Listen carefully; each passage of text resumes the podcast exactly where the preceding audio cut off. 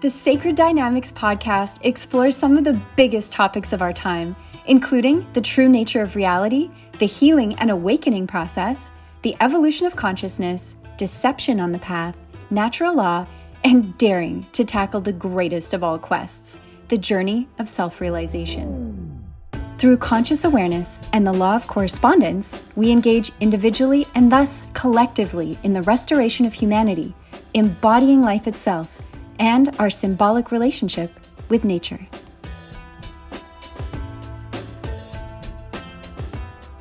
Dear friends and sacred souls, welcome to the third episode of the Sacred Dynamics podcast and to this grand community of healing and awakening beings. Thanks for connecting. In our last episode, we further explored Jay's healing and awakening journey. We definitely uncovered so much meaningful content. We were also able to touch on some practical yet profound daily usable steps. In this episode, we will unravel how, through Jay's Kundalini awakening experience, the profound nature of life's basics beyond the ego persona were revealed, and how they can help so many others today. We'll touch on what Kundalini is for those who are new to the term, some powerful metaphors and ways to become more aware, to expose the idea of the ego and how to discern between the ego mind and the true self we'll explore the basics between the body, energy bodies, chakras, yogas, and how this relates to everyone. We'll share some comments and observations regarding the shift that we as humanity seem to be going through. We'll comment on our current climate of deception and information warfare that's there to distract us from looking within. And finally, the good news and finally, the good news the silver lining in it all. Mm-hmm. Thanks, Ro. Greetings, beautiful community. Thank you for tuning in to the Sacred Dynamics podcast. Our dear listeners, it's going to be a powerful episode indeed. Indeed.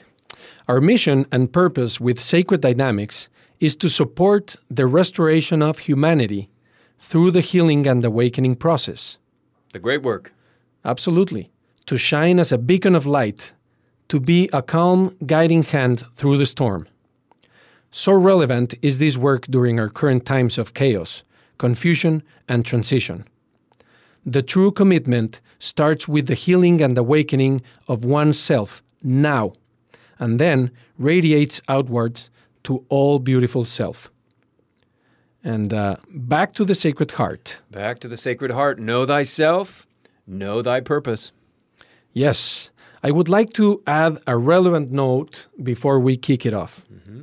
It's important that we emphasize the deep the deeper method and reasoning between uh, behind sacred dynamics and our mission here.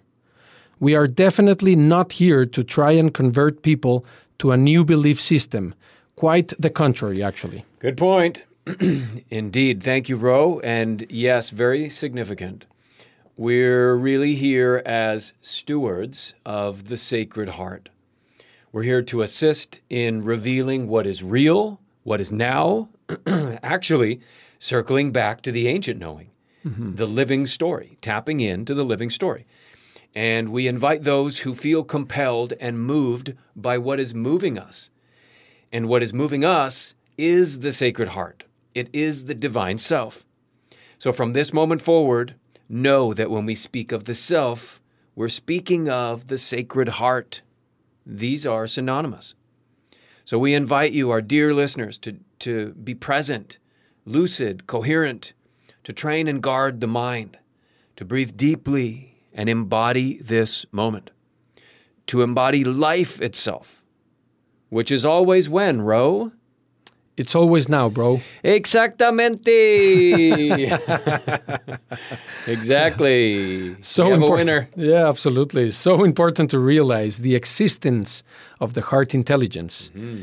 It's been very helpful to me to think and realize that there is not only brain intelligence, but also heart intelligence. I actually like to call it heart wisdom. Mm-hmm. So please relax, breathe Connect to your heart energy and enjoy the episode. Many very useful and practical nuggets will be shared. Yes, indeed. Heart wisdom. To heal is to awaken, to clear away the confusion, the stress and static, and realize that you are the ever present consciousness light. You, you see, all is consciousness. Consciousness is from where everything emerges, including this physiology, including this speaker here. This physiology is an expression of consciousness itself. And consciousness, you see, itself is not something that emerges, it's the pre existing fabric of the entire experience that we call life. The pre existing fabric. Mm-hmm. The fabric. Absolutely. So, Jay, what is evolution then? Ooh, that, that's a pretty powerful question, bro. Well, we're here to explore powerful concepts and uh, realities. All right, fair enough. I'm. Uh, w- here's how I'll answer it. This is very powerful, and you're going to hear all sorts of different answers for what this is. But you know, we could say that evolution is a gaining of more and more cosmic consciousness. The knower increases consciousness. You know, our nervous system is what informs the mind body from the consciousness field through the nervous system, through the invisible, formless fabric, the substrate, as it's called. Mm-hmm. I am is the light shining through the mind and body. Enlightenment is essentially gaining or the gaining of conscious capacity. So that's what I would say is evolution. Wow, that's a good answer. Never heard it before like that. Well, probably won't hear it that much like that, but uh, you know. It is what it is. Indeed. Let me tell you, we're going to invite you, our dear listeners, not to believe, as Rose said earlier, but to witness through investigation natural laws in action. No, to witness the mind and the body in process. We invite you to guard and train your mind. Recognize that you are the observer. And I'd like to say that the observer, or let's say the witness, is not the one in the scene of the crime. It's the one witnessing it. You see? Mm. So you don't aren't part of the scene, you're the witness. Oh? And so witnessing the living story this will reveal all, guys. This is heart knowledge. This is heart wisdom. Absolutely. To clear away the confusion, stress, and static. Mm-hmm. I love that. It's super clear. This means that in the current way of living, we must realize that basically we have some level of intoxication. Mm. And in this intoxication, uh, you know, this, this intoxication may be coming from the normal quote unquote normal patterns or habits mm. we repeat day in and day out, like news consumption, conversations, thoughts, intake of different foodstuffs, etc. Yeah, propaganda. Keep it coming. Social media. Keep it going.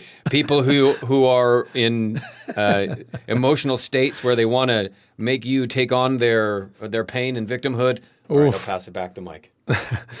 the point here is we must question everything. Mm-hmm. You know, if it's worth repeating the pattern or habit, or if it's not. Mm. You know, are you guys aware of your patterns? This is an important question to be asked often. Wow, well said. agreed. You know, contemporary life really has got everyone so distracted everyone's so flooded in content and the content is looking to plant seeds in your mind. And of course it's lacking in context. So flooded in content and lacking in context. You know the world is i i, I like to be real and say that the world is coming for your mind. It's coming for your mind. Yeah it's coming for your mind. Mm-hmm. it wants access. And you know once you're on the path to awaken there's no turning back so no matter how much you want to again live a normal life, quote unquote, mm-hmm. you discover quickly that there is no such thing as normal. And in fact, the normal that you once knew, now you see that as an illusion. You see how it works? I see. And uh, wow, so true, so powerful. And I get the the the content part. It's uh, it's pretty evident. But what do you mean when you say context? So, so when I say context, I'm referring to the discernment factor. So to discern is to have this deep uh, ability to see through between the lines, to be able to put context to all of these, uh, you know, relative shapes and factors. I mean, the very way we've been taught in our contemporary Western world to learn is actually basically conformism. It's intellectual programming, memorize and recall, programming the mind, infinite combinations of letters, numbers, infinite distractions. No, from what? From going inside, from the self. Distractions from the self. Oof. So instead of operating in autopilot, no, one must master the mind, remember and be the true self. This would be higher self. Yeah, there's your revelation right there. I like to use the uh, computer metaphor. The idea that if you if you this is a in these these times this is a very clear and profound metaphor. You look at the computer and the way that you operate on the computer is that you open up a program, it starts running, and now imagine that you open a program and then all of a sudden you open another program and it covers the program that you were you were looking at. So you, you just kind of like forget about it. Then you open another program and it covers over top of that program and the only one you can see is the one that's currently there but it's starting to strain the bandwidth mm. it's starting to so now you've got all these programs open and even if you imagine that you downsize some of them but you don't actually reconcile or complete them so now you downsize some and you keep adding and what happens obviously starts to slow down starts to get you know com- too much complexity and ultimately the computer's going to heat up or shut down Absolutely. This is kind of what's going on with p- people, and they don't know that there's. Now imagine that in a person, there are programs that one doesn't know they opened it and doesn't have the ability to see on their screen that it's open. And where to close it. And there's an, and there's another one, right? It's a I mean, lovely intense. metaphor. It's it's a very it's I intense. Mean, it's very intense and and but but it's a it's a perfect metaphor for for the actual current way of living. No, mm-hmm. um, I personally like to be focused on what I'm actually doing. So for me, it's very important to close the programs right when I finish using it, using them. You know, mm-hmm. and uh, I, I would say that breath is absolute key to to achieve this. No, indeed. Always be breathing. We'll talk about more. We'll talk about breath more in in. Oh yeah, in, the next. In, yeah, in the next episode, I think, huh? We're Absolutely, hop into it's the coming. for sure. Coming. Relative knowledge versus heart, self knowledge. This is relative intellectual knowledge. This is what we were talking about as far as these unending combinations, mm-hmm. no, of letters and numbers. And the thing is, is that this knowledge is easy, mani- easily manipulated. And so this is what has hijacked science. And science has become the religion of material. And so this is there's a hijack happening. What is it? It's that there's these patterns that are being imprinted that we're taking on through the TV and media and all these things and people are taking on these patterns into their computer. The programs are running. The mm-hmm. seeds go into the field of the mind mm-hmm. and the seeds grow. Mm-hmm. And you know, this is our uh, climate and and you know the, the thing is is that the uh, the indigenous peoples like you know Native Americans, sacred cultures, um, they knew this hard knowledge. They you know they were informed through the one great spirit, you know through the heart, through the self.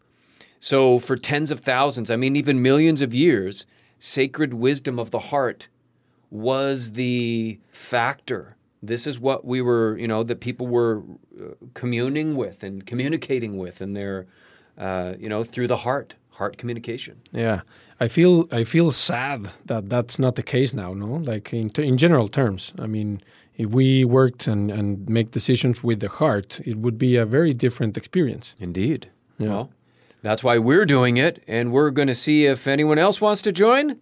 Please do. Please do. Yeah, sacred wisdom of the heart. Um, such a powerful metaphor, and it makes so much sense. Instead of arguing about intellectual ideas, theories, etc., get a hold of your mind. Mm-hmm. Utilize your faculty to clearly witness the living story. Just be the unified heart. Mm-hmm. Beautiful. Love it. Well, dear listeners, thanks again for this opportunity to share such meaningful space, such meaningful akash, such powerful experiences.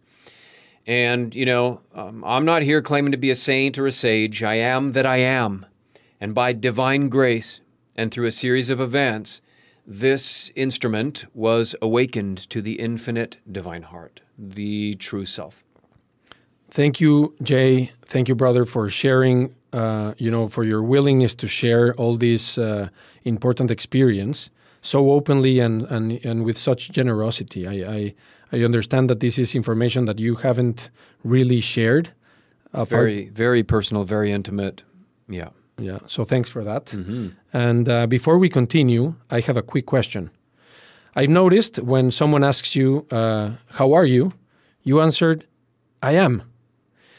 Is this some sort of brain hack to return to that awareness, to return to center, to return to the heart? well, you know what? It's a very clear statement, actually. And that's the point is is to be is to be clear. You know, the one thing that is certain is that you exist. I am. And everything else comes and goes. So it's like, um, were you happy two minutes ago and then you were sad earlier, but then you were these are all fleeting. Let's mm-hmm. get right into the center, you know? These are perspectives. Mm-hmm. And so you notice that most people usually respond with like, you know, a, a robotic response. Like, how are you? Ah, good. Super good. Yeah, I'm good. Yeah. You you good. Okay. Good. Move on. okay. Absolutely. so, how are you? I am. Oh yeah. Highly recommended. I'll tell you, um, you know, to, to, to even share this experience, I've learned through great difficulty and hardship to bring this to the table. And that's part of the love and respect that's being shared here is that it has been through a lot of, you know, difficulty and hardship. And, you know, my mission is to support, and our mission is to support the guidance back to the heart. You know, to heal and awaken is essentially to remove all distortion, all camouflage from the natural flowing self. This is what it is to be purified. Mm-hmm. And I am, pause, choosing to voice these very intimate and very powerful and very moving realizations and, you know, pivotal life experiences through this podcast series with you and with our audience. And, you know, this I'm very certain is the time to share. Mm-hmm. And, you know, may these experiences through the speaker's life, this journey be a beacon of light as we, you know, as we express a calm, guided hand through the storm. And, you know, what I'm about to share is nothing short of a spiritual resurrection. Mm-hmm. And, you know, subsequently, the epiphanies that provided the method and powerful results that flow through sacred dynamics. Nice. So, again, brother, thank you for your willingness. Thank you for um, sharing the calling and you know all the information and content that you'll give us today. Thank you with pure gratitude, brother. So, for our listeners out there, before you begin, a very basic question. What is Kundalini? Yes, good question, of course. Well, a very important starting point, I, I imagine, especially for our listeners who may be new to this word or concept. Kundalini in a yogic term. It's it's uh, a Sanskrit word and a yogic term, and it is known as the coiled serpent, the cosmic womb, and the potency of the universal seed. The the dance, as they say, the dance between consciousness and energy, or in the yoga tradition, it's the dance between Shiva and Shakti. And, you know, this is energetically unveiled. It is the activated interplay of electromagnetism. Hmm. And so, to, to add an additional clue, this process ignites the two poles the electric at the head and the magnetic at the base. And it, it, it unites and engages in where this co- they call the coiled serpent, which is the sexual area, the base of the body. And this is also where the creation center for new life is, of course, you see, using Wow. that life force power, the sexual juice, man. It's fascinating.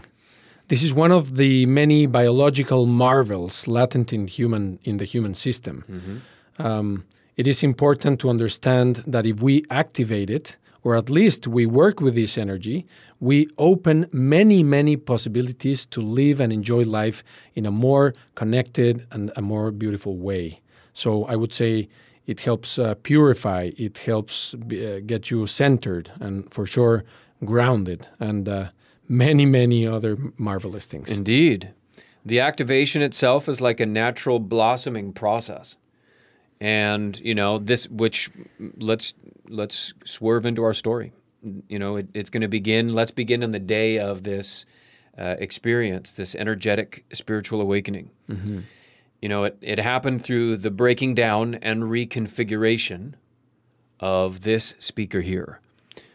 The pure- Breaking down your meaning, like uh, the breakdown, Yeah. like you know, breaking down, dismantling the character that was in the way, exactly. and this, you know, this was a, a, a pure heart, pure self revelation. You know, really, my my absolute devotion for complete union with the source of my existence was the driver, and hmm. is the driver, and always will be the driver. And, you know, it's not an interest to get caught up in exotic experiences through knowledge or the what's becoming very common, the spiritual ego, which we'll talk about, not a step by step schematic, but a spontaneous energetic release. Mm-hmm. You know, I had engaged in different forms of mind training, study, and practice, obviously, by this point, and yet this awakening experience did not unravel through any certain guidelines. In mm-hmm. fact, I, I and it's very I feel very compelled to point this out.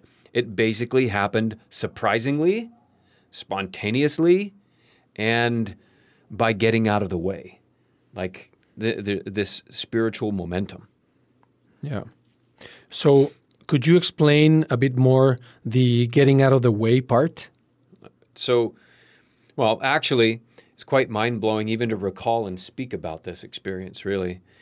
So, you know, the ego mind, the idea of who we think we are, this is the veil. It's what's in the way. It's immediate. It's what's in the way.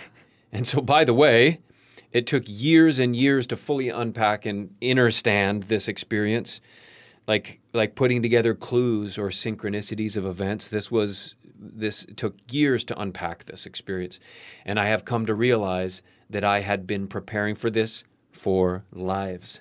Yeah. To be a guide, to be in this chair, to be here now, to express and to be this, you know, the guide to guide us back to the heart. Beautiful. So, let's begin the journey back to the heart center. Indeed, indeed. So uh, that day, my wife and kids had left. What year was this? Just to place This a little bit of. was 2014. Cool. So it's it's been a while now. It took years to unpack this baby. Yeah. Um, my wife and kids had left me alone at, the, uh, at home that day, and shortly after their departure, it was like this spontaneous ceremony just began starting to unfold. I was in the midst of the body moving in fluid motion. It was like it was like stepping into a like stepping into something that took over my expression just stepped in and it just took over. And so through you know fluid movement and spontaneous, uh, you know, kind of flowing effortlessness, I just kind of stepped into it. So, but you you weren't. I mean, you were in practice at this point. No, you weren't doing chores at the house or anything like no, that. no, It's, I was so I was basically uh, prepared as during those times. I mean, I guess I could say that the same as, as it is today, really. But that each day was this spontaneous involvement with, uh, you know, engaging in breathing and connecting and being in this yearning of. Uh, of expression and and you know deepening into this conscious state and so I was daily prepared in to step into these powerful states and to work within this practice. But it wasn't that I said, okay, I'm going to go knock this Kundalini deal out right now and then go down the stairs. It was like, you know, this is an, every day is an opportunity to rise. And as I'm rising, all of a sudden, it's like I just handed over the expression and Yeah. it just took over Yeah. like that. Yeah. No? Nice. And uh, what type of movements? I mean, you mentioned some movements, but uh, just for the audience, what, what type of movements would you describe? So when I was standing up, because there was some different phases. So as I was standing, these were like fluid, uh, subtle qigong type movements, um, yoga asana some some type movements. But I mean, I mean, there's there's movements that I had never even done before. I mean, you know, it wasn't like I was like, okay, looking at a manual and going, here's the next step. This was again, this was like movements where I was actually in a state of I don't know. It was I was watching movements that I had never seen happen and in a state of kind of surprise, excitement, engagement. I don't know. Yeah. You know? the, the cosmic dance danced you. Yeah, exactly. the cosmic dance danced me. Exactly. Indeed. And so, uh, you know, and, and by the way, I wanted to point out that as as was very usual in, in those days, and even these days, I played. Uh, I always have a quality um, engineered sound healing sound track playing, and so I had this really amazing frequency music playing on repeat in the stereo at the time, binaural sounds, and a really cool track that, you know, a series of tracks that played. And so let's say that there was a Kundalini soundtrack. Yeah, I, I want that. Yeah. I'm going to find, I've got, there's a, there's a disc that this is, this is, I mean, I, I, that disc has got to be 12 or 13 years old. To find that disc. I have it. And uh, yeah, it's a, Definitely. it's a fire starter. Yeah, let's listen to it. Uh huh. So, you know, wh- when you're talking about sound, I immediately think about this uh, frequency and vibration, which we are, no? Sound frequencies are super powerful. In all honesty, for me, at the beginning of my journey, it was hard to believe the power of sound frequencies, but wow. Mm-hmm. Yeah, it's amazing. It's pretty, pretty impressive. Absolutely incredible. Mm-hmm. And we're going to explore more on sound frequencies and healing tones in a future episode, and probably a few, but definitely coming up soon. We're going to have something really cool and dedicated. If the future comes, of course. And at that time, when will it be, Ro? It would be now. Ah, yes. and uh, so, so in in this point in my experience, as I'm flowing, uh, you know, I'd transition to the seated position at some point, and you know, the breathing. My breathing was just lucid, long, sweeping, and just super, super relaxed.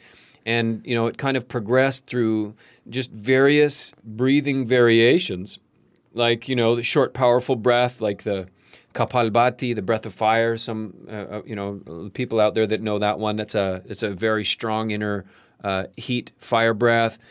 Um, you know extended pauses between breaths. And i mean really extended you know like three to four minute extended. Um, and following by you know very long and slow full body breath. And so when i say full body breath this is like the entire body is expanding and contracting contracting in slow motion so let's say like a minute in a minute out type thing Wow, that's pretty impressive. Three to four minutes holding the breath out or in, and then one full minute in inhale and exhale. It almost sounds impossible. Uh, that's pretty impressive. You you must have done the push-ups. the push-ups for sure but let me tell you there are people who can hold their breath for 30 minutes brother Wow. Yeah. So I mean, I'm not trying to get, hold the trophy on it, but it's definitely uh, a, a very powerful experience to be in a breath hold, an extended breath hold. You just start to realize that you had a uh, urgency trigger, an urgency barrier that wasn't actually related to the fact that you were about to die. it's like a carbon carbon dioxide meter that's saying you still have the carbon dioxide inside. And so it's different than going, I, I, I, am not going to breathe. I don't have oxygen when you're lucid, conscious, and aware. Yeah. If you're not, then the mind is agitated and all of a sudden you go into panic and then you can't, you know, then you don't have any hold. You got, you know, then you're, you, it's going to be short. But the key to breaking through is the steadiness and devotion to the task, brother. Mm-hmm.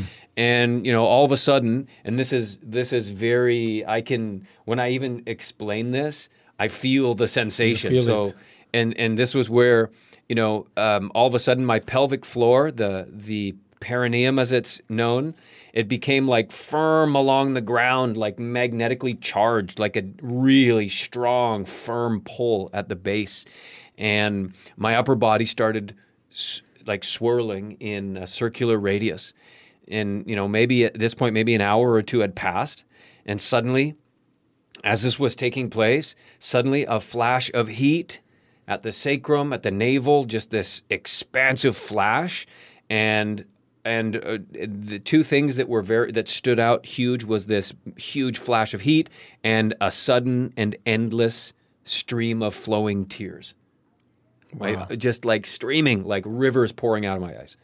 And a rushing energetic current that started flowing through the body from the floor upwards to the chest, from the chest upwards to the head, and this overwhelming expansion of flooding light energy.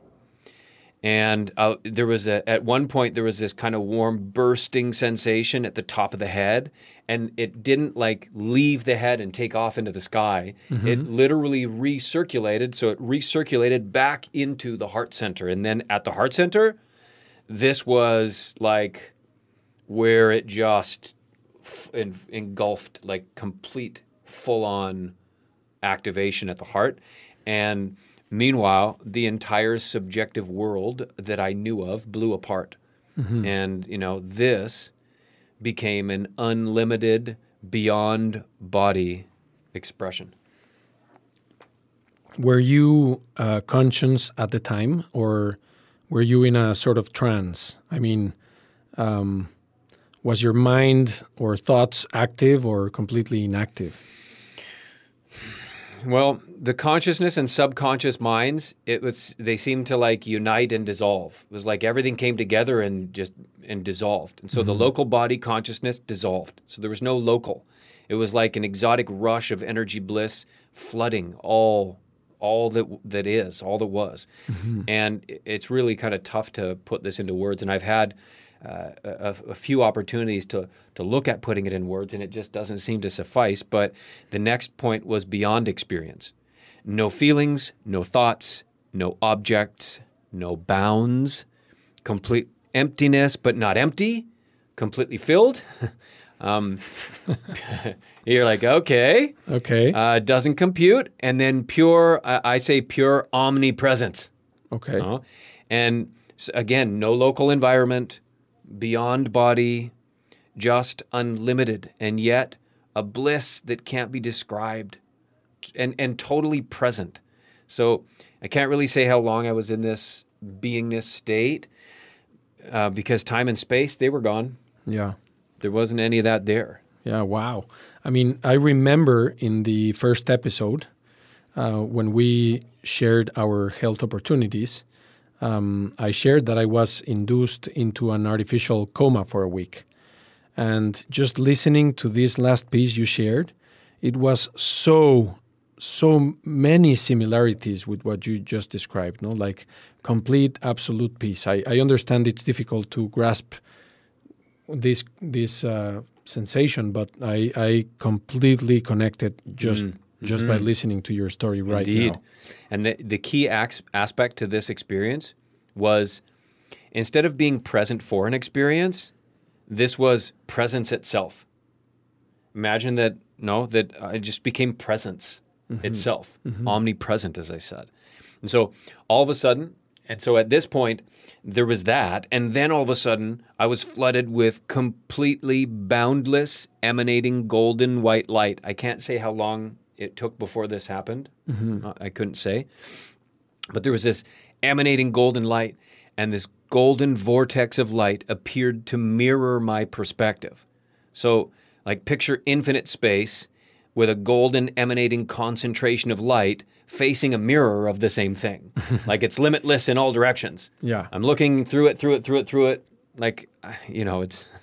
It's, It's- pretty, it's hard. It's pretty hard to describe, but, it, but but in the same token, you know, at this moment, I was completely. It was revealed. I I I, I felt the revelation of what I would call the infinite self, mm-hmm. not as a separate, not subject object, but as identity. It's so simple and so profound.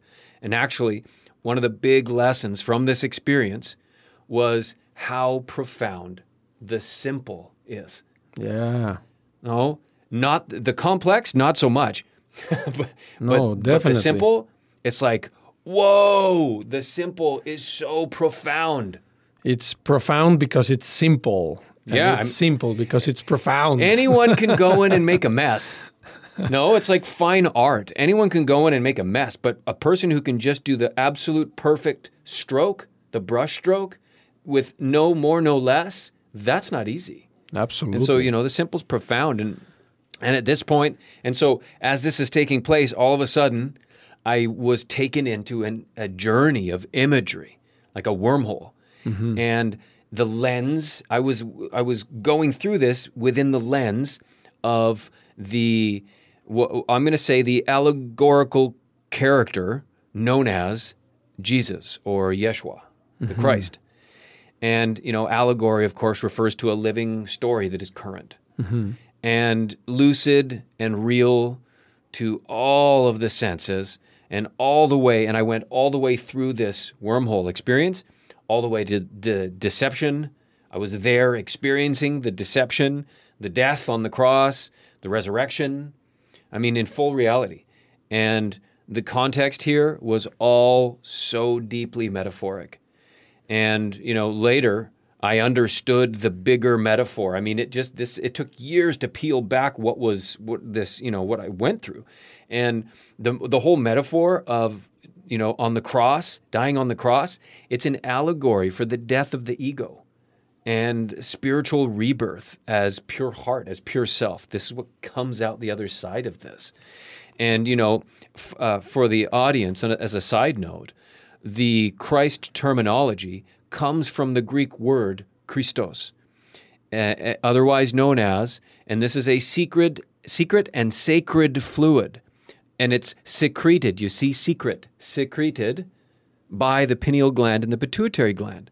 And we'll, we're going to touch more on this in another podcast because we're keeping this ground level. Yeah. But very, very incredible, very, very incredible that the you know the the this the metaphoric journey is related to the embodiment principles that you know these relate to the christic has these these principles the buddhist the the hindu the you know um, mayan the i mean all these different sacred esoteric traditions that represent in the west it's represented through the birth the life the passion the death the resurrection and the ascension of the christ yeah.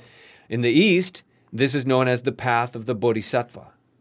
And for the Aztecs, for example, there's a similar story that played out of the story of Quetzalcoatl, right? Quetzalcoatl. Quetzalcoatl, the feathered serpent. Absolutely. And so many cultures expressing it. That story is about the Christ. Quetzalcoatl, that's a, that's a Christ story. So imagine that. And you know, this allegory was not about the it wasn't about religion or dogmas. It's about the meaning and the teachings of the and these are known as esoteric, exoteric meaning external people can, you know, see this wisdom and esoteric meaning hidden and, and within. Okay. And this the kingdom of God is within us.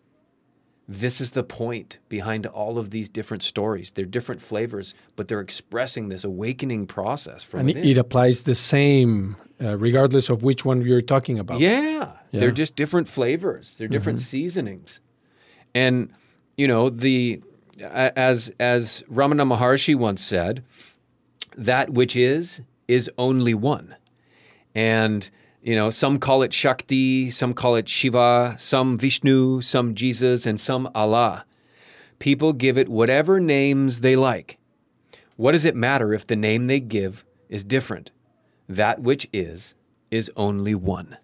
And that comes from one of the most celebrated awakened sages of contemporary times. And so, you know, it's all about the sacred relationships. this is, it's all about the sacred dynamics, brother. Ooh. and that's another hint as to where the name Sacred Dynamics came from. Indeed. It unravels. it unravels. I just want to uh, add something that I really liked in our previous conversation about this. But uh, you were telling me that the Mayans uh, have a name, very similar name to the Kundalini, Uh-huh. but in a Mayan pronunciation. Yeah, and I don't want to. I don't want to mess Let's up. the, it. I don't. Okay, yeah. my Mayan. I'm a little rusty on my Mayan. Um, there is there's a term, and it's very it's actually really incredible because as you're saying within this topic, these relations through language. Exactly. The the term in in uh, the Mayan is like kutlinlin kutlinlini kutlinlini uh, something like that, and it basically is refers to serpent nose activation. I mean, it's crazy. And imagine how closely related the Sanskrit and the Mayan. Oh, They're that's very impressive. closely related. And let's not even have to get into the pyramids and all that stuff. Oh, That'll be another no mind blowing stuff. Another season. Yeah, incredible stuff. you know, and you know, eh, all the all that was in the way, the veiling of total presence, the veiling fluid connection to eternal self-knowledge was at that moment removed. So it was peeled back.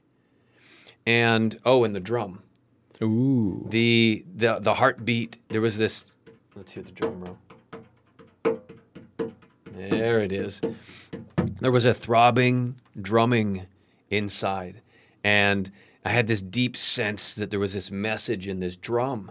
And you know, like a like a mantra hidden within the cadence and rhythm of this drum beat. And it was like this um, really deep essence of the sacred heart.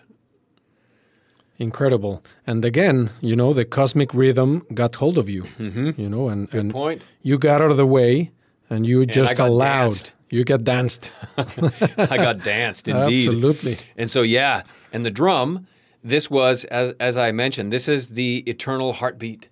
Not that there was a sound that was, you know, that was banging away. This was this deep rhythmic eternal cosmic heart and there was nothing separate from anything else here. No objects, as I had mentioned before, there's no suffering, there's no fear, there's no separate self, there's no agenda, no need, no want, just limitless pure being, pure love itself. Very nice. Wow. Tremendous story. And and you know what? At some point, the message within the drum became so deeply meaningful. I was like yearning to utter it, to to to pronounce it, to to to peel it away from, and to express what was coming through. Mm-hmm. And then all of a sudden, like pop. The next thing, lucid, but still and still in trance state, but like semi-local in the body, tears of joy flooding, and you know my eyes were closed, but my it was just like flooding tears, and I literally rose up off the floor in this like semi-lucid state, and like did like the zombie walk to crawl to find because my interest was to get a writing. Uh, you know, uh, uh, something to write with, so that I could articulate this This feeling, this, yeah, this feeling. drum. Yeah, because it wasn't. I didn't know at this point. I actually didn't know what it. I, I didn't know the words of it. I didn't know like it was like, oh, it's saying this. Go write it. It was like, if I get a pen, I think I can articulate this, or I, I feel that I can make it come through my body Wow. and and so that was the idea and so i made my way i was like fumbling across and i made my way into the closet and i came across a pen and literally even if i and, and i reached up and i reached up and i had a few different shelves in my uh, closet and i reached up and there was this pad of uh, like an art pad for sketch a sketch pad Yeah. and I reached up and I felt this pad, and right on the front top of it, I just started my my hand just started. I was like, finally, I found something I can do this because my eyes are closed and streaming tears, and I'm half lucid, and so I'm just writing, and it just comes out. And once the message was written, I went basically I went back. I find it was like the mission was basically accomplished. Wrote it, dropped the pen, and basically found myself back in the same spot I was. So uh, I was just I just re-entered back into uh, the to to the the ceremony to the experience, and was and by the way, I went in for I mean I would say back for several hours into this just unified state. And that's interesting because you, you mentioned that these uh, lasted for for hours. Um, but did you, by any chance, got like sense of time, or was None. this completely disappeared? It's None. no time, No no, space, no nothing. No clue. Just yeah, Could have been a hundred a hundred hours go by. I had no. Could have been five minutes or a thousand hours. Wow. and none of it had any context. Mm-hmm. You know, time and space are aspects of the mind. So when you go beyond the mind, you go beyond time and space.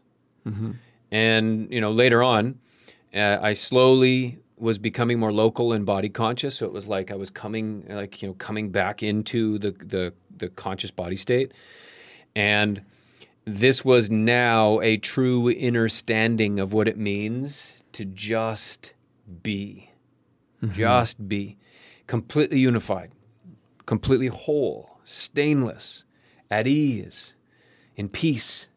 The peace, as they say, that passes intellectual understanding. I mean, just so profound and so simple. once again, mm-hmm. for sure.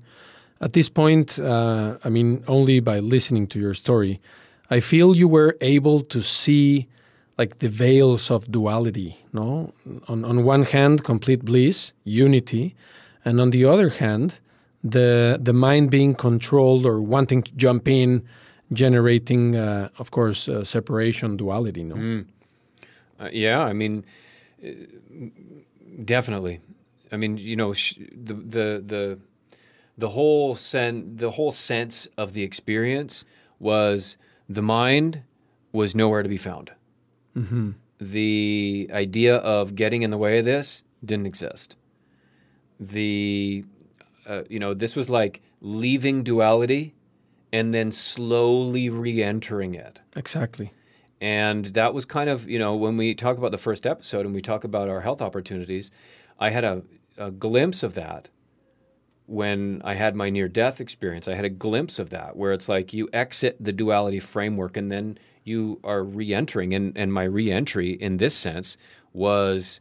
Uh, uh, you know, into a definitely into a body structure that was in better condition, Yeah, but it, that also this was a very exotic experience. For sure. and you know the ego is an association. And you know and we tend to kind of lean towards thoughts and memories. And the ego has one and only one characteristic. Because you know Sri uh, Ramana Maharshi once said reality is simply loss of the ego. So reality in this sense is not what we perceive or think as reality in the common common uh, mainstream. Someone says this is reality. No, this is not. Wow. And so it's the removal. You lose the ego, and all of a sudden you see the real. Exactly. Right? The veil. Yeah. Wow. So essentially, the ego, it's like the middleman that keeps us stuck in the matrix. no? exactly. the ego is the middleman.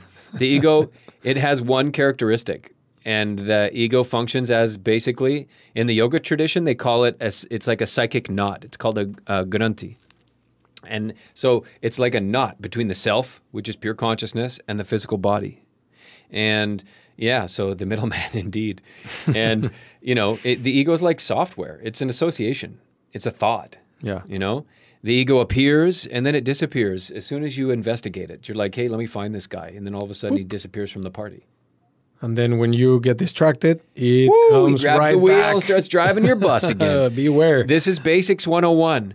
There is really only one practice, and, and I and I want to use this as a as a bridge to bring the simple out of this experience. Mm-hmm. That there really is one practice, and and this is how it goes.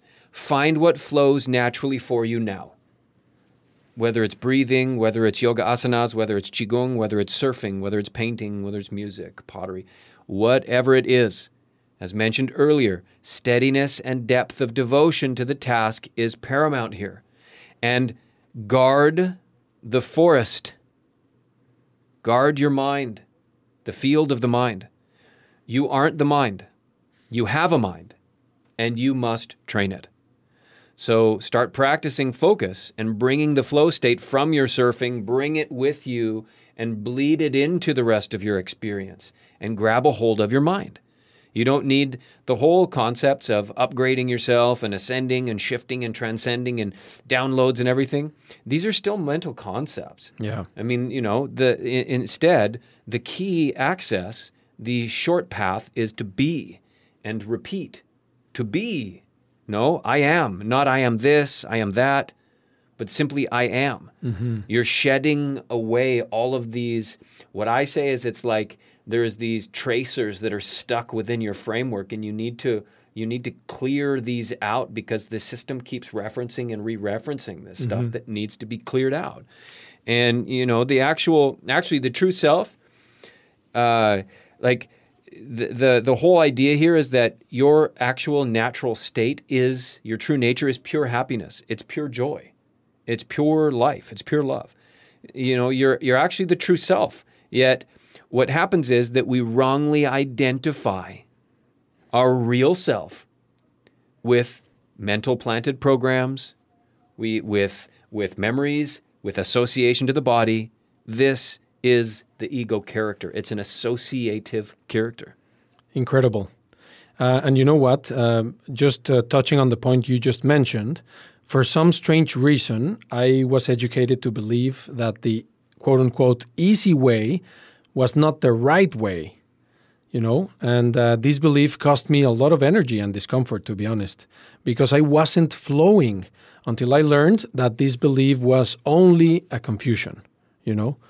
Um, from that moment onwards, I always flow with what comes easy for me. I'm not saying the easy way, but what comes easy for me Effortlessly. effortlessly. So instead of thinking if it's the right or the wrong way, I search for the path of least resistance, you know, and uh, it, it definitely works like a charm. Be like water, as Bruce Lee says, my brother. Be like water. Flexible. At first, it takes. The thing is, is at first it takes devotion, and easy is actually, if we think of it in, there's different terms to look at it as taking the easy way, because easy is actually, as we talk about, it's like a fear-driven versus love-driven. Exactly. Way. No, easy and, and effortless are probably different. I mean, easy relates to absence in, in the way that I see it, is that if it's easy, it's because you're just being absent and not showing up. Mm-hmm. And that's not the way we're talking about. Simple, as in clearly and presently showing up to what's flowing and, Exactly. and allowing yourself to connect to what's flowing, but be present to what's flowing. And that's, I'm certain that that's what you're talking That's about. absolutely So, certain. so when they say don't take the easy way, what basically they're talking about is they're using a fear, uh, you know, a, a fear triggering mechanism to say don't try and sit off the work. Don't try to not show up for the work. Mm-hmm. But you're showing up. It's just that you're not grinding. exactly. You're not playing that game where it has to be really hard and that you got to play this. Ah, no, no, you need to flow, man. You need to flow, Mm-hmm. absolutely. And uh, so, J, I'm sure the audience is uh, eager to know what the what the mantra say. Ah, what did the mantra say? The, Yeah. the, the sacred heart. What did you write on that art pad? Mm-hmm. Yeah, well, No, upon reading it, I can tell you this: as soon as I read it, I just like blew apart again. Basically, just like f- flowing, my whole heart blew apart from seeing it because it was just. uh, You imagine that at that time, it was the most relevant thing in my heart that could possibly be, and so, it, you know, it's like it was much more about what it meant in that moment because when you're in that moment obviously the messages are coming in exactness in pr- in the present state. But of course it's still very powerful even to express it now. Mm-hmm. And so what it said was forgiveness is freedom. I am that i am. Mm-hmm. Yeah. And so to put clarity to it, because it's very, very meaningful, I'm going to put clarity to its meaning from my heart because, of course, there's a matter of clarity that the message in the moment was very deep. And although the typical way or the idea of forgiveness, when you think of forgiveness, people look at it and say that they're forgiving another for wrong treatment you know, for example, right? And this, I mean, that has meaning to it, but this goes much deeper than that. Yeah. Forgiveness is freedom in this context means that one is in a memory prison and stuck holding the past. To forgive is to accept and let go of the memory that's locked you into prison. and, and so all is the one. There really are no others. And so that forgiveness, as we had known it, is limited, limited to the concept that some other person has to be engaged. There's a third party related that's holding you to it. In this mm. sense, this is the, the, the true meaning of freedom from attachment to the ego character in the dream. Boom. This is really profound, my friend. Um, it may take a few minutes to let it sink in. So just breathe. yeah, breathe deep indeed. Take all the time you need. It's so important. You know, meditate on it, circulate yeah. it. And uh, at that time, when my family came home, they basically found this this uh, body mind here in an ecstatic state of joy and tears without really knowing they didn't really know what had happened. They just walked in and just you know they just saw me there. Yeah. How did you explain this to to your family? Yeah there was not much explanation there at that point. It was like really hard to put anything into words. Basically yeah. i was glowing if it took if it took so many years to unpack this, yeah, I can imagine that in that moment there was nothing to say. No, I mean, actually, you know what? I'll tell you. I was looking at the divine heart. I didn't see. I didn't look at them as someone else. It was like they walked in. It was like I walked in. Like all of a sudden, everyone that I saw was the divine self. There was no so they walked in and I wasn't looking at going like, "Oh, they're here and now my party's over." It's like I'm here and I'm here and I'm here and here I am. so imagine it's so it's like, you know, ecstatic pureness. I mean, which by the way, that sense lasted for months. Wow. Months. Uh, so you were really electrified and magnetized. No, it was it was there was a slow wear down process. It was like, you know, as I've mentioned, the access to presence the clarity and the love, that that remained, that sense remained. The ability to see into eh, the eyes and see the self, that was something that was a hook now that it was just everyone is different now. Everyone Oof. you see is just not a stranger. Oof. It seems here, you know, there are some misinterpretations of the Kundalini and the light body activation circulating around these days. You know. Yeah. Yeah. What can you say about these uh, misinterpretations or well. I mean, the thing is, is that as we as we had said earlier, this is not this is this was esoteric knowledge. This was hidden knowledge for extended periods of time. And so, first off, it's not in any, you know, it's not in standard books. It's not something that people were programmed for. It was in the in the sense where we had been you know programmed into uh, the ideas and think thoughts, but that this is something that's you know that's so much deeper and you know typically the thing is is that because of it being kind of obscure knowledge mm-hmm. and because of all of the propaganda and the ways that we had been confused and led in different directions it's like you know uh, basically like take it as some esoteric fairy tale or you know, on the religious side, they talk about it like as if it's this dark force. Or, I mean, even the idea that you are superhuman now and that, mm-hmm. you know, mm-hmm. you took on the superhuman status, quote unquote, or that you are completely enlightened and you don't need to be here any longer. Yeah. You know, the, at least at this level we're referring to. And much of this, you know, much of this this uh, rhetoric is directed to people who are chasing peak experiences to you know the spiritual ego competitiveness is, yeah. you know how you could describe it and this is this is about people escaping their reality mm-hmm. and and the fact is is that what they think is real as we said that's not reality so they're trying to escape the dream but they think it's reality Wow. Deep confusion. so, you know, and I mean and by the way, you know, this thing the thing is is that this activation And you know, it can also be dangerous if the foundation is not completely in place to support it, like someone who's trying to force it. But how how could this be dangerous? I mean, what type of risks uh, is there or are there involved in this? You know.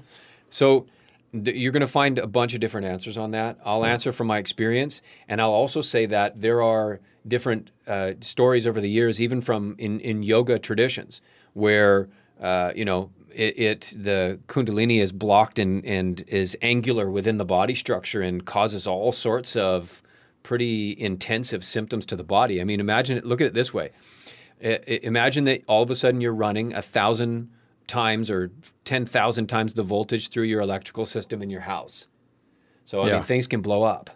And you're talking about the electrical system. What about the uh, magnetic system as well? Because Well, I mean, you know, that, that they're intertwined. Yeah. The electricity, this is an electromagnetic dance. exactly.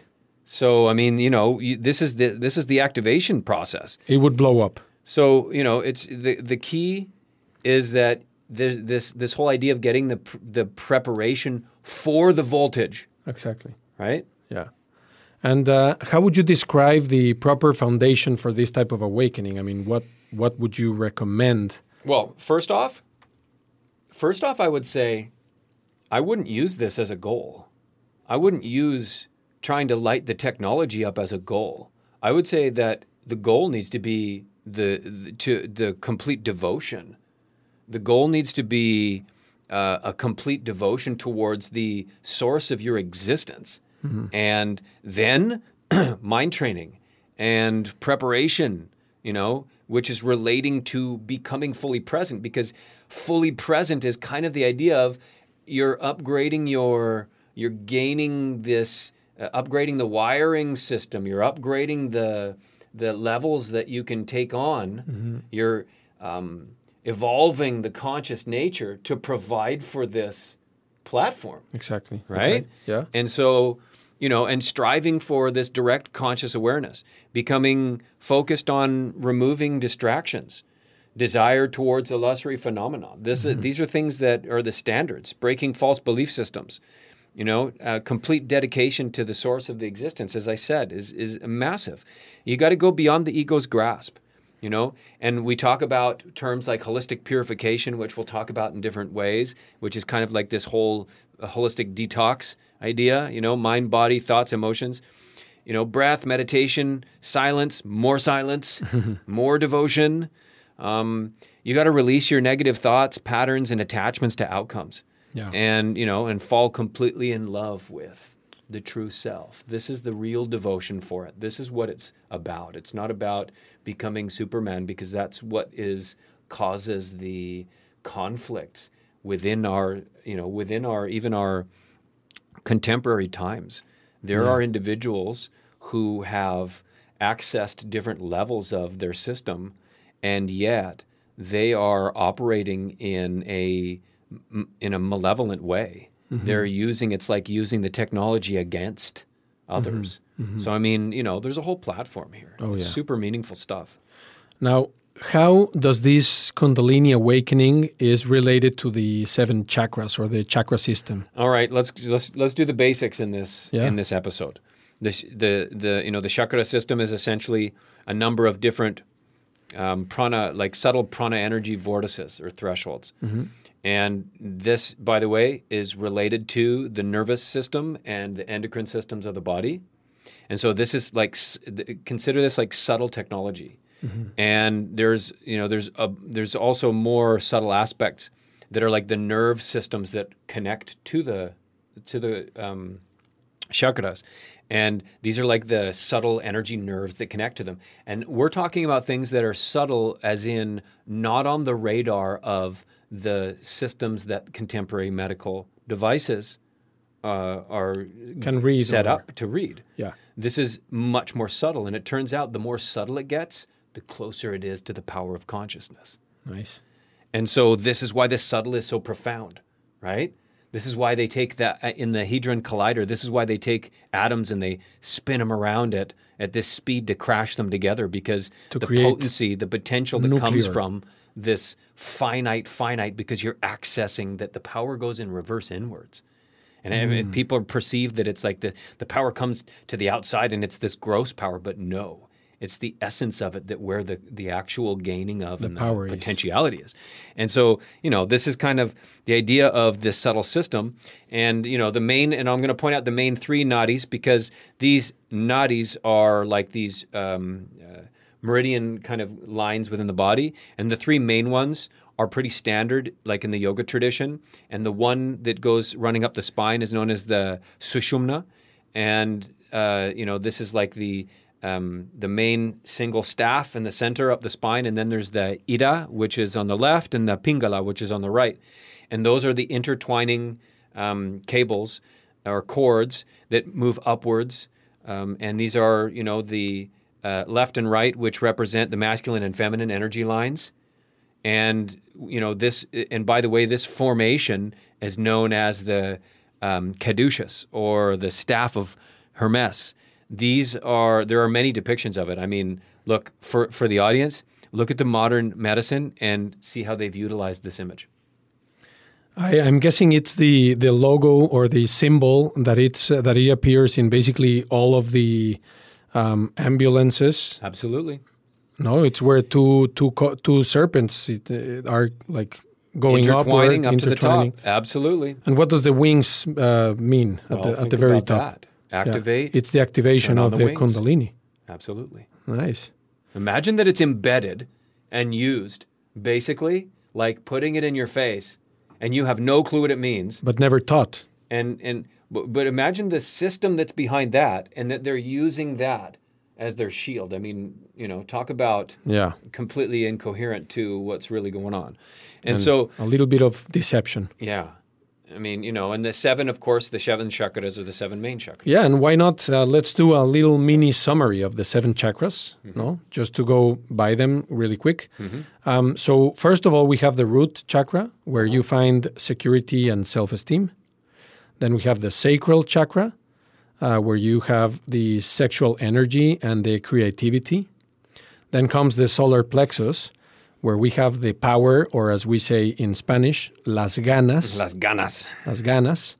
And then it comes. Uh, then comes the heart, no, the anahata chakra, mm-hmm. uh, which means union and love.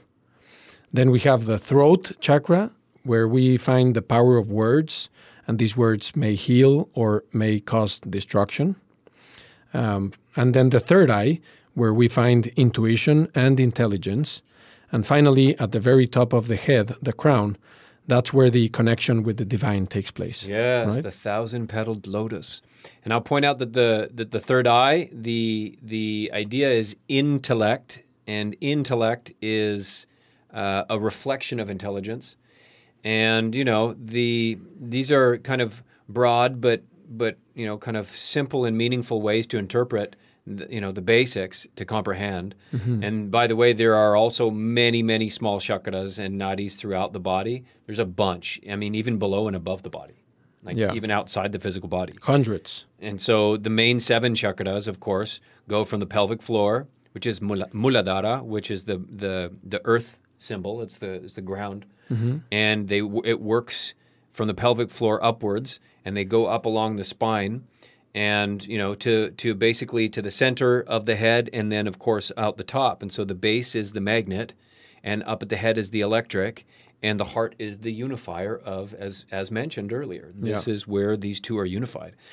And you know the seven main um, relate to the seven rays of the spectrum just like uh, just like the seven musical notes they spin, and by the way, you know we've talked about this before that the that the color wheel. Yeah. When you see the, the the color wheel and you spin the color wheel, it literally turns to white light. All the colors blend into white. That's amazing. Yeah. And so the seven notes in an octave, mm-hmm. you know, each relates to the elements and the main significant points within the body instrument. So imagine because this is an instrument. And so now you start. Go, there's much more. We're gonna we're gonna get into this in another uh, another episode, of course, but it's just profound when you start to layer out the relation between the musical notes, the seven days of the week, the sacred seven, how many ways seven shows up in such incredible ways, yeah. and and in and that this body is actually an instrument, and I mean, it's just so profound.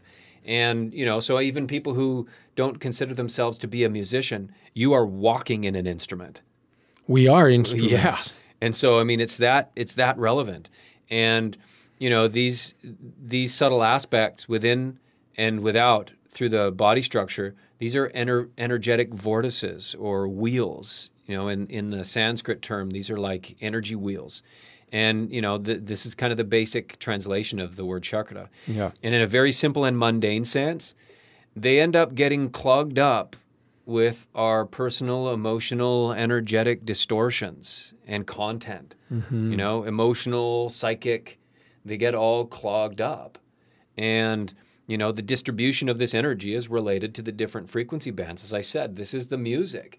So you got to tune up the instrument. And this is essentially and literally where you know each chakra relates to a different note and its relative frequency and so we were talking about frequency music Yeah. and each one is related to you know different frequency bands and informational content and you know the body mind is an instrument and you know all uh, uh, you know in the body mind universe everything is based on all this frequency man Frequency. Yeah. It's it's it's really fascinating. I mean, uh, it's like a blueprint of the human body structure for us to better understand its operation and biological technologies. Oof, No. blueprint indeed it's like the essence in the seed being the blueprint for the tree Exactly. You know, there are several there are uh, several traditions and many interpretations here. And, you know, freeing all of the attachments, stagnations, stuck content is a simple way of basically saying that a complete release of distortion, this is what uh, this allows us the free expression of this instrument. Yeah. and you know the and so we're talking about the light body. The light body is the is the dynamic expression. And basically the lower three chakras join the upper three chakras in the middle at the heart. And you know the heart is known as you had said earlier it's known as the anahata. Anahata. And you know this is a sanskrit term. And when they break it down it's really incredible because so meaningful and simple. Ana means not and hata means hit not hit. So this relates to the, the idea here is very profound. It basically relates to the fact that in the center there's nothing that is in competition. There are no waves that are mm-hmm. bouncing. They're not hitting each other. Mm-hmm. Not hit means that it's completely unified fluid. Exactly. They're not hitting each other. It's so profound, no distortion. And so, you know, in other words, pu- uh, complete purity. And so this is Om. This is the sacred utterance. This is the expression of the unified self. So, you know, you see, the ordinary person lives in the brain, unaware that the true self is in the heart. in the heart. Yeah, completely. Um, so we hear a lot about Kundalini yoga. Um, what would you say Kundalini yoga works or relates to the light body activation? Um, okay. Well, in short, it's an activation practice. And So Kundalini yoga, it's an activation practice. yeah, Okay. the, it's the whole point of it is an activation of the kundalini. Now, I'll point out that there are different traditions that will say that you don't need to do that in order to activate it. So this is not a prerequisite first off that you Okay. would do that yoga for this activation to happen. It's not a prerequisite. But that is a vigorous pras- process and practice in order to to activate. It's part of the push-ups. Yeah, it's part of the push-ups. If someone's going to go for the push-ups, that's one of the ways to do the push-ups. And so, you know, this has been a big question, and I'm going to comment from personal experience. You know, um, there are because there are so many different practitioners that are sharing different interpretations. And previously, through you know, this was you could only get the, this type of um, training through an initiation process. And so you would basically e- engage uh, with a guru, with a master, and then if you were a, a worthy adept, a worthy student, Then they would would deem have- you worthy, and then they would slowly step you into the process because they're taking on this huge responsibility Yeah. which is not necessarily how it's being done these days. And you know, in these times, instead of the information being scarce, which it, you know in the past you couldn't find it, and and somewhat hidden or buried. Now we're in. It's so interesting because we're currently flooded in content. So really, it's a different way of burying it, though. It's burying it in content instead of burying it so you can't find it. Exactly. And so burying it in plain sight, and which is the best hiding place, by the way. By the and, way. and the premise of Kundalini Yoga is, of course, a process to awaken and activate the dormant or semi dormant Kundalini Pranashakti, this energy, this sexual energy, the coiled serpent, um, as it's known. And, you know, as we had mentioned, it's held at the base of the spine. And, it, you know, in, so Kundalini yoga has this these processes, including like you know doing the pranayama breath control, the uh, different kriyas, the different um, you know cleansing techniques, um, you know heart activations, different body and heart activation movements, different mudras, which are hand positions, which are connecting to you know to body technology. Um, you know, and direct focused attention, m- mantra repetition. You know, there's a bunch of different components to it, and as I said, different practitioners are, uh, you know, they're they're kind of have different liberties with it. Okay. And you know, and and and I'll point out that there is another more subtle tradition, which is known as Kriya or Kriya Yoga, and this is a more a, a more subtle practice. This one is is uh, is also a practice for this you know activation technique, but it's more subtle. There's a lot of kind of unique special breathing and body placements, um, you know, including various special effects relating to sitting technique, tongue placement, you know, breath breath lengths and, and holds and techniques and stuff. And and again, there's different cultural, you know, aspects to it. And you know, furthermore, you know, with with the activation that I can speak of of my own in yogic terms, the experience that that I went through, it wouldn't be considered like complete self-realization. Blow you out and that's it. You're done. Rainbow body, that's it. That's not the relationship of this activation. And we've talked about this a bit. The the thing about this platform of what I had experienced and what others uh, have experienced with this is that what it does is it's like it it breaks you out of a certain stage and places the platform to complete your mission, your activation, to complete your activation. So it's like you blow apart all the things that are holding you into a framework that allows you to complete your Yeah. right. You know what I'm saying? sense. Yeah, makes sense. And so, you know, this process, uh, uh, f- however rare, and you know, it's it's going to be it's going to it's becoming less rare, of course, because uh, this information's coming out, and b- we're in this shift, and people are are you know wa- Engaging, waking yeah. up and engaging. So, Yeah.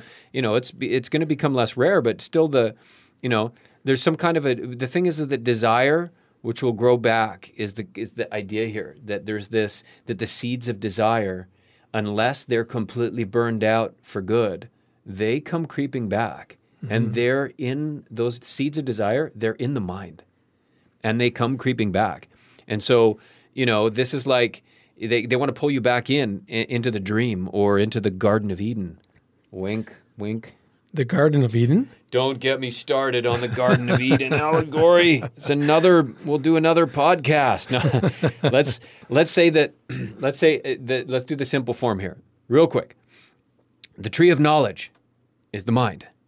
Hence, the initiation of duality consciousness. This is where it comes from, climbing into the mind. The mind is basically unlimited transient forms. It's this fertile ground. Whatever climbs in grows. And so, you know, one easily gets lost in this labyrinth as we are learning. And so, you know, death and birth, these now become part of the ego character. This is the mind that goes through the mm-hmm. death and birth, not the light shining through the mind or the body. And, you know, so these are, you know, these are, they're, they're mind based. And, you know, anyway, that's another podcast metaphors and allegories. no? That's going to be a good one. What what remains here is an experience of being. This is the key. What remains, and this is the sense of the you know the individuality. It basically it is peeled back and ceases to operate, so that you're flooded in internal self framework. So that now from here, this is the stepping stone to have the the you know the full ganas. So, one quick question. I mean, if this wasn't uh, full realization, uh, what's a temporary realization? Well, like as I said, this is like opening you to the platform, but you got to continue through this the the the platform, the framework that you opened. So, like the Eastern sages would describe this the stage that that uh, maybe that I had reached as what's known as nirvikalpa samadhi, and you know this is the this is like the foundation point, and it doesn't completely dissolve the ego mind's desire entirely. Like I said, those seeds they still remain, and I found this out later um, because I mean, you know, I I was really in uh, in waters, you know, that I wasn't fully. I mean, it was just a, a learning, all in learning phase, you know, and like I, I'm going to say, I'm going to.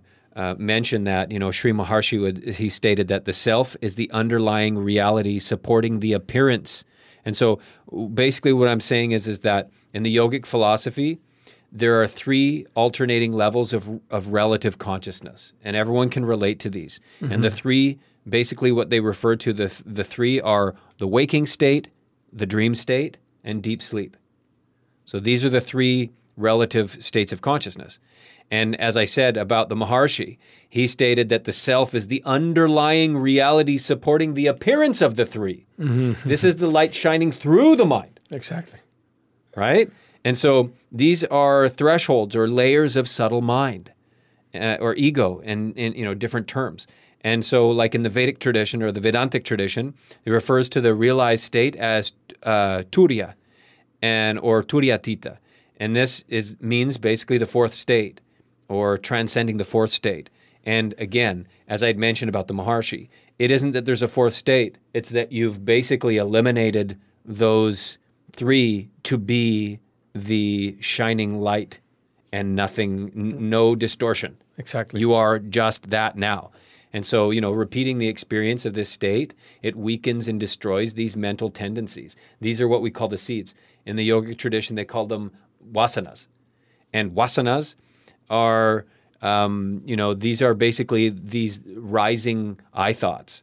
And, you know, they, they, their grip is weakened. So this is kind of as this, uh, as the awakening happens, it breaks down and weakens all of these uh, wasanas, these these or vasanas as the uh, as the English speaking say, and and it's breaking these a point where you can burn these seeds out. If you continue the process, Yeah. you're going to wipe out and decimate, and then the self completes it basically. So Okay. it these are residual tendencies. This is the thing where someone has this urge and they just can't help it, but they just keep on climbing back in to get suffering more and more, and you burn this away, yeah. right? Wow, that's that. This is impressive. Um, I mean, naturally, this whole process is very fulfi- fulfilling.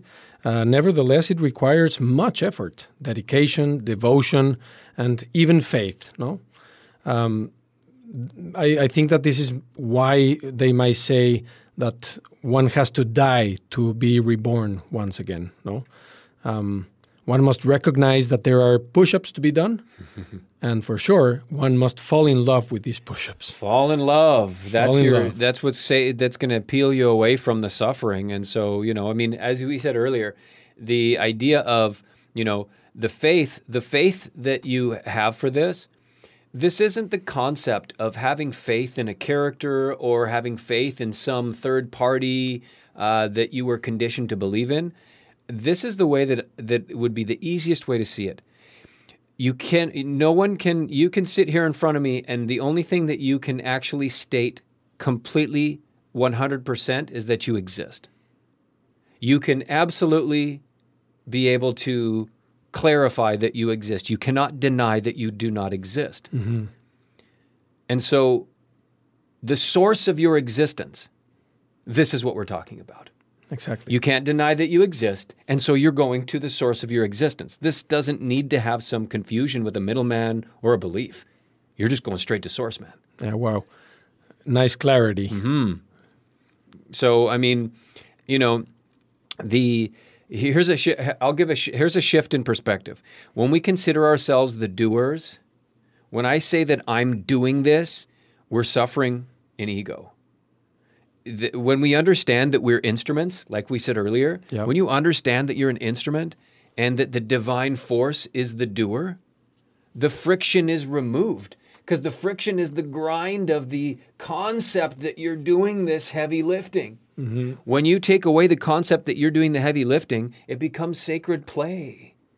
It's it's the instrument doing its thing, and the source is the one who's doing the heavy lifting. Then you start flowing. Yeah, and then through repeated self inquiry practice, this eternal beingness becomes easier to flow, maintain. And, you know, remember, experiences are all experiences of the mind body inertia, cause and effect, karmic process. You know, this is the driver of phenomena. And this is what veils the, the pure light. And, you know, so which is pureness, stillness. And, you know, on another side note, you know, a while after this awakening, the awakening that that this speaker went through, and based on certain conditions, and as we talked about the basanas, Yeah. you know, I was drawn back into the matrix, as they say, you know, in- for a short time. Yeah, I, I saw that. Yeah, and I know. and I'll tell you, not, not only was nothing the same, but remember, everything that I had seen, the eyes that I saw were different. And so I, I wasn't the same. And so it didn't last, let me tell you. It was short and, you know, and sweet-ish. Um, not really, but you know, this environment, it just became really, it became debilitating to the spiritual flow. It was like all of a sudden you start going the wrong direction after you have come so far. Imagine there's people in the crowd cheering, going, "No, turn around!" And you can't deny it. yeah, and it, it is what it it. is. Yeah. And so you know we got to be be willing and and and honest with ourselves. And so the key was is that my calling and and I tell you what I did was I dropped the mic on the deal, and my calling was to serve the Sacred Heart. And so that at that point I had to drop the mic and step out. And when I say step out, it's a never to return step out. Yeah, I can I can attest to that. Really, it's uh, mind blowing. So you know, this was you know, and this is many years ago. Yeah. But you know, and more on that probably in a later podcast. Absolutely, absolutely. seems that now there's it seems that there are so many people lately that have become very interested in in this topic. No, a lot more psychedelics, Kundalini yoga, breath work, yoga, qigong, sound healing, and I could go on. You know, people coming forward with uh, stories of awakening. Is this speaking about the shift as we have ref- uh, referenced it uh, before? Together, you and I, absolutely. Yeah, yeah. I mean, isn't it amazing how you and I can sit here and and say that years ago we're talking about this condition that we're seeing right now and watching it happen. Incredible. And so, yeah, indeed. Mm-hmm. No, I mean, this that's easily another episode or, or, or two anyway. We're just going to keep on pumping them out. And remember, you know, what the thing is is that, you know, in in the current paradigm shift, you know, we are basically awakening to the process of the macrocosm or the greater self. This is the greater awakening is the macrocosm awakening. Mm-hmm. And so imagine each cell has to wake up. And so the individual is the microcosm, the collective is the macrocosm, as above, so below. And so uh, what I say is do your part and awaken to your true self. Wow. Do your part. That's how Yeah. you do your part. So, would you say that our greatest ability to restore humanity is through our own restoration, 100%. one at a time? Absolutely, brother. Yeah. You know, and I mean, to truly help others in this sense, one has to be beyond the need of help themselves.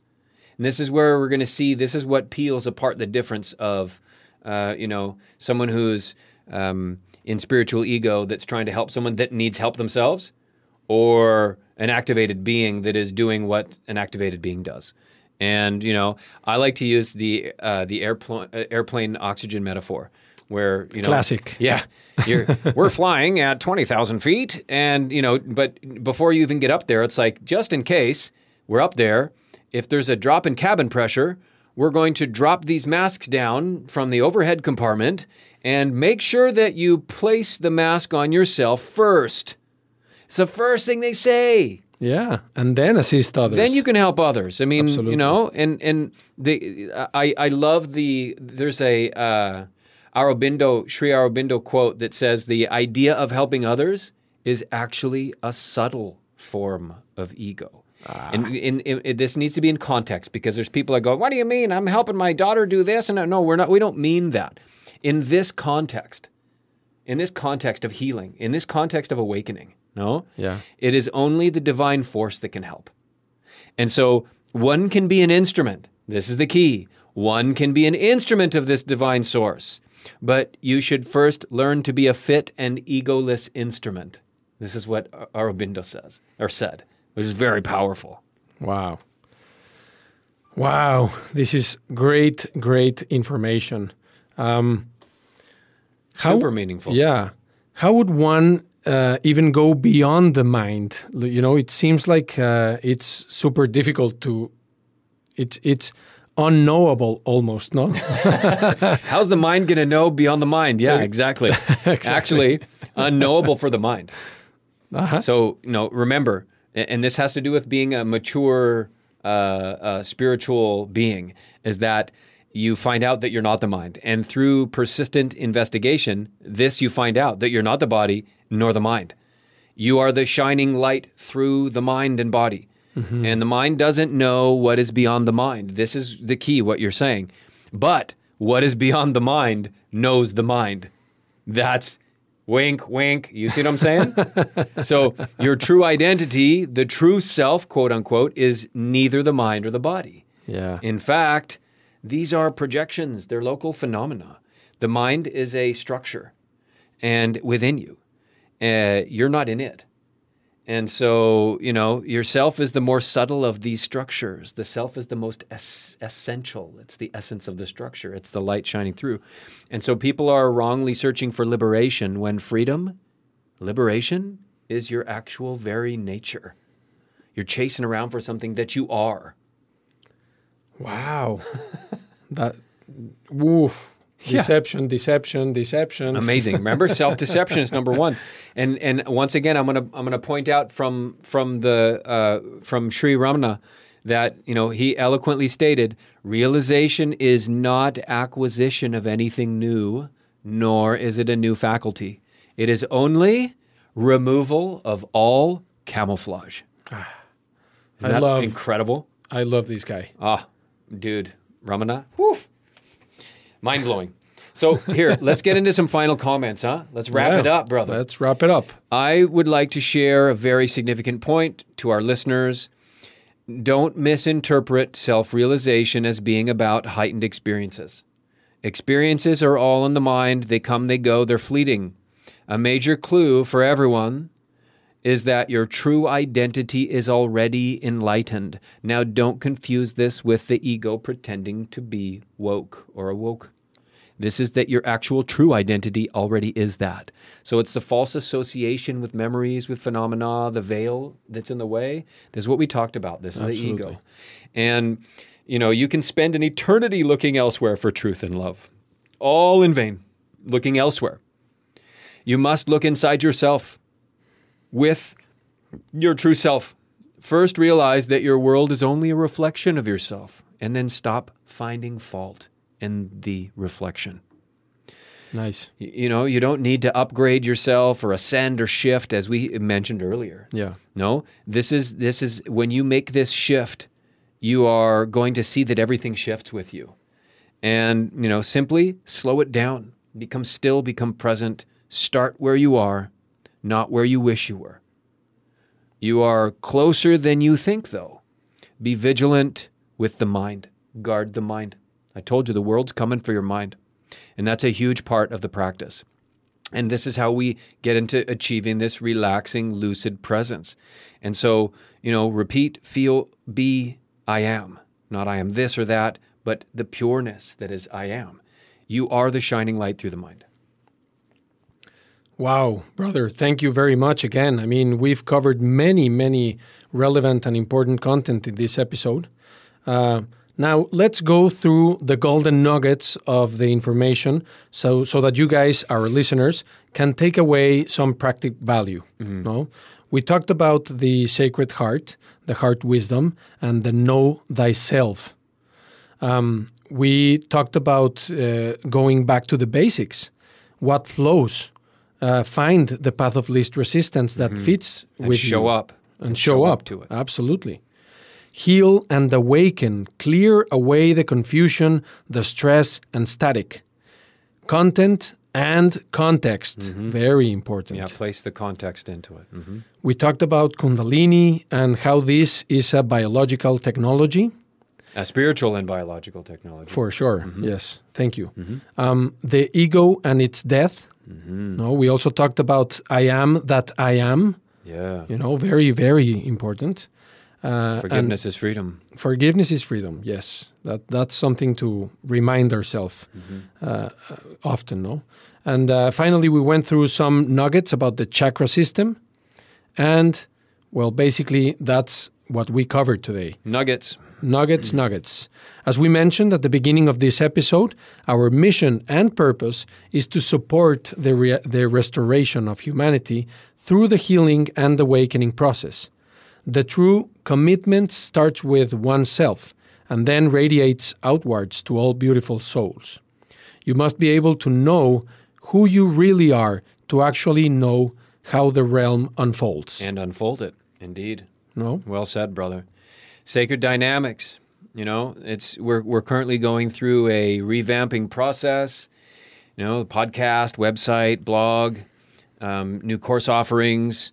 So you know, really excited about what's coming. The Sacred Mastery School is coming soon.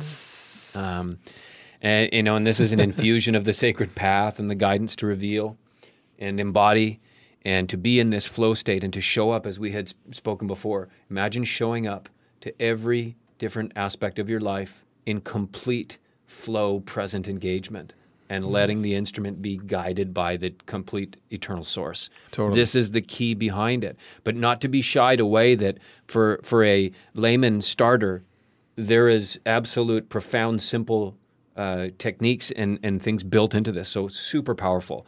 Um, you know, and, and currently there, you know, I, I currently work through Zoom one-on-ones and, you know, if someone's in the Baja, there are some, you know, a few spaces in person that we can communicate about. So, you know, and the, and the mastery school, the group live webinar course that's coming soon. So we're going to come together and maybe some live events in the future, but lots of beautiful things coming. Absolutely. Lots of beautiful things. And so, uh, once again, our listeners, thank you so much for connecting. Thank you so much for being here present with us. And uh, just to give you some information in order for you guys to be able to connect with us, uh, you can, uh, you know, uh, look at us in Instagram at Sacred Dynamics with 1D. You can visit our website, sacreddynamics.com, also with 1D or you can join our Telegram channel at Sacred Dynamics 1D. 1D, and there's a story about that. There's a powerful story about that. We'll get into it. We'll get into it. Thank you. Thank you, our dear listeners. Thank you so much, Divine Self. Um, you know, this has been a beautiful experience, the Sacred Dynamics podcast. Until next time, stay connected through conscious breath and grounded presence. Namaste. Namaste.